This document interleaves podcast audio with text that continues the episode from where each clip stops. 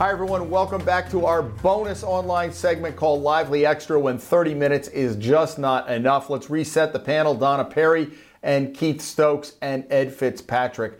Donna, cut you off a little bit at the end there. Why don't you have that discussion with Keith? Because we were talking a little bit about the riots and who was there, and then obviously social media. So can you continue to outline that, and then we'll get Keith to respond.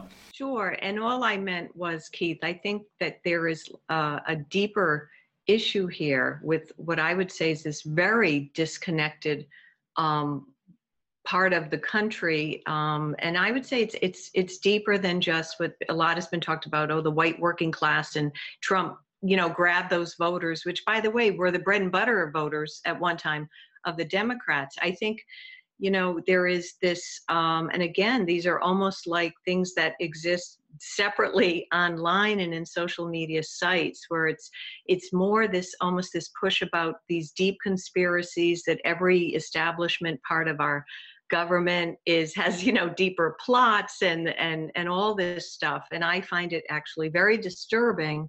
And what I would point out is, for the Republican Party, which is one of the major parties, there's a real split and questioning going on right now, because in my view, the party's at a crossroads. Either they are going to split from this stuff that is just, we can all say that's kind of like crazy and QAnon and what are they talking about? But there are radicalized people. I guess that's what I was trying to get to, Keith. In my view, radicalized people in many ways were part of that big crowd that went into the Capitol.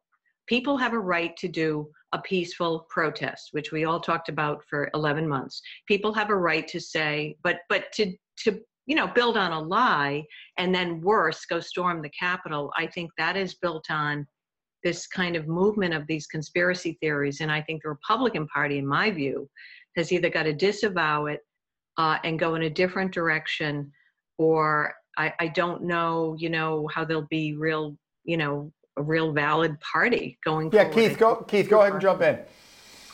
No, I mean, I'll provide a historical perspective. I mean, my Black ancestors were a part of the leadership in this state and in this country, the Republican Party, going back to the Abraham Lincoln Republicans, who we saw ourselves as. And they were there in the fall of Richmond, Virginia, in the end of the Civil War, and they were there managing the Reconstruction years post-war. And everything that they saw, that they wrote, and heirlooms that I own, absolutely send a chilling message to me, to the fact that what happened at our U.S. Capitol in 2020 was exactly what was happening in Richmond, Virginia, Washington, D.C., Charleston, South Carolina, Atlanta, Georgia, during our Reconstruction years. The bitter racism, the open violence, the use of Confederate flags, which were kept after the war, and we still see to this day, the physical violence directed at not only men, but women and children based on their racial differences. And they hid behind political laws and policies such as Jim Crow and equity and fairness and rights. And we're seeing the exact same circumstance today. And I was horrified to see that scene at our Capitol, because again, regardless if people arrived to protest or to have a political statement, there were hundreds and hundreds of people that stormed the U.S. Capitol, stormed into the U.S. Capitol, destructed property, stole from property, assaulted Capitol Police and federal police officers. And an image like that has not been seen since possibly the time of the British raid of the Capitol in 1814, or certainly at the years at the end of the American Civil War.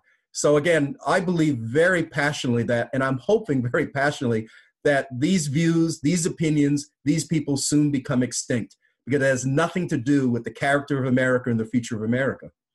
Of course not, but I guess what I'm saying, I think it's deeper than a black-white issue. You know what I mean? Like, I think in today's social media, there is this conspiracy theory stuff, and what I was saying, that drives a lot of that stuff.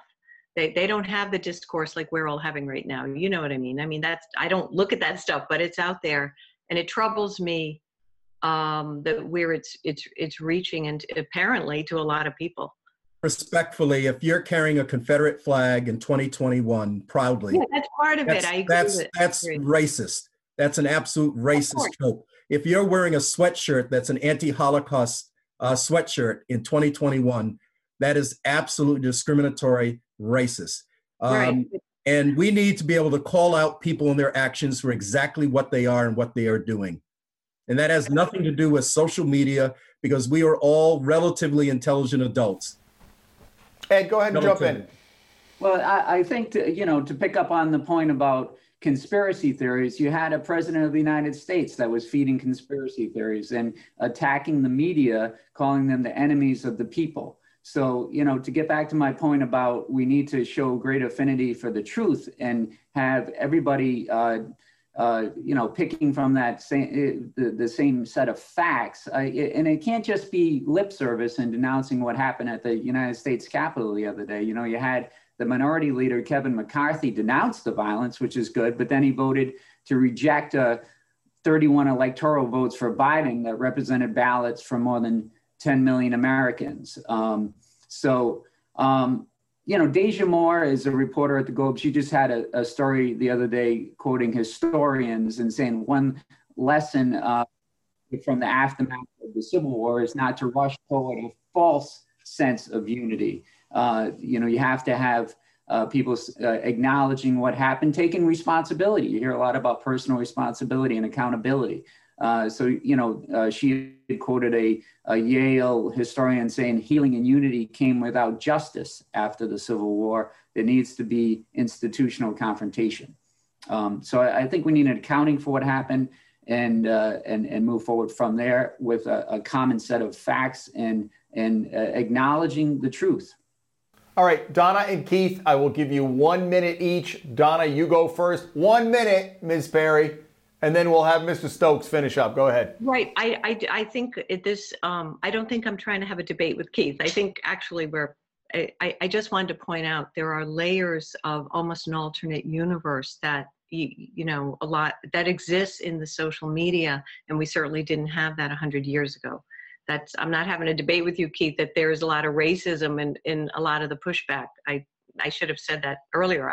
I certainly agree. And I said earlier, and I've said this many times, Trump completely exploited that. But he's gone from the scene. But what we saw, what I'm trying to say is that the role of those sites, you can't diminish it. And that is different from, the past. I mean, that stuff is out there. Keith, you get the last minute. It doesn't even take me a minute. I mean, constructing new scallows, waving Confederate flags, anti-Semitic T-shirts and slogans. We know what that is. And we know exactly what the meaning is. And the fact that they brought that crap to our U.S. Capitol, knowing full well that the world would be recording this, tells you how emboldened a certain group of people are and how comfortable they are in their racism and anti-Semitism. And I think we have an obligation today in 2021, I don't care if you're liberal, conservative, black, white, green, or purple, we have an obligation today going forward to make this a better world, an equal world for all people, regardless of race, religion, or sexual orientation. All right, that is a great note to end on. Folks, even the extra isn't enough. I wish we could go on for another half hour, but we got to go to work. Folks, thank you for joining us again. Keith and Donna and Ed, great discussion today. We appreciate it. Come back here next week, folks. We'll be here as the Lively Experiment continues.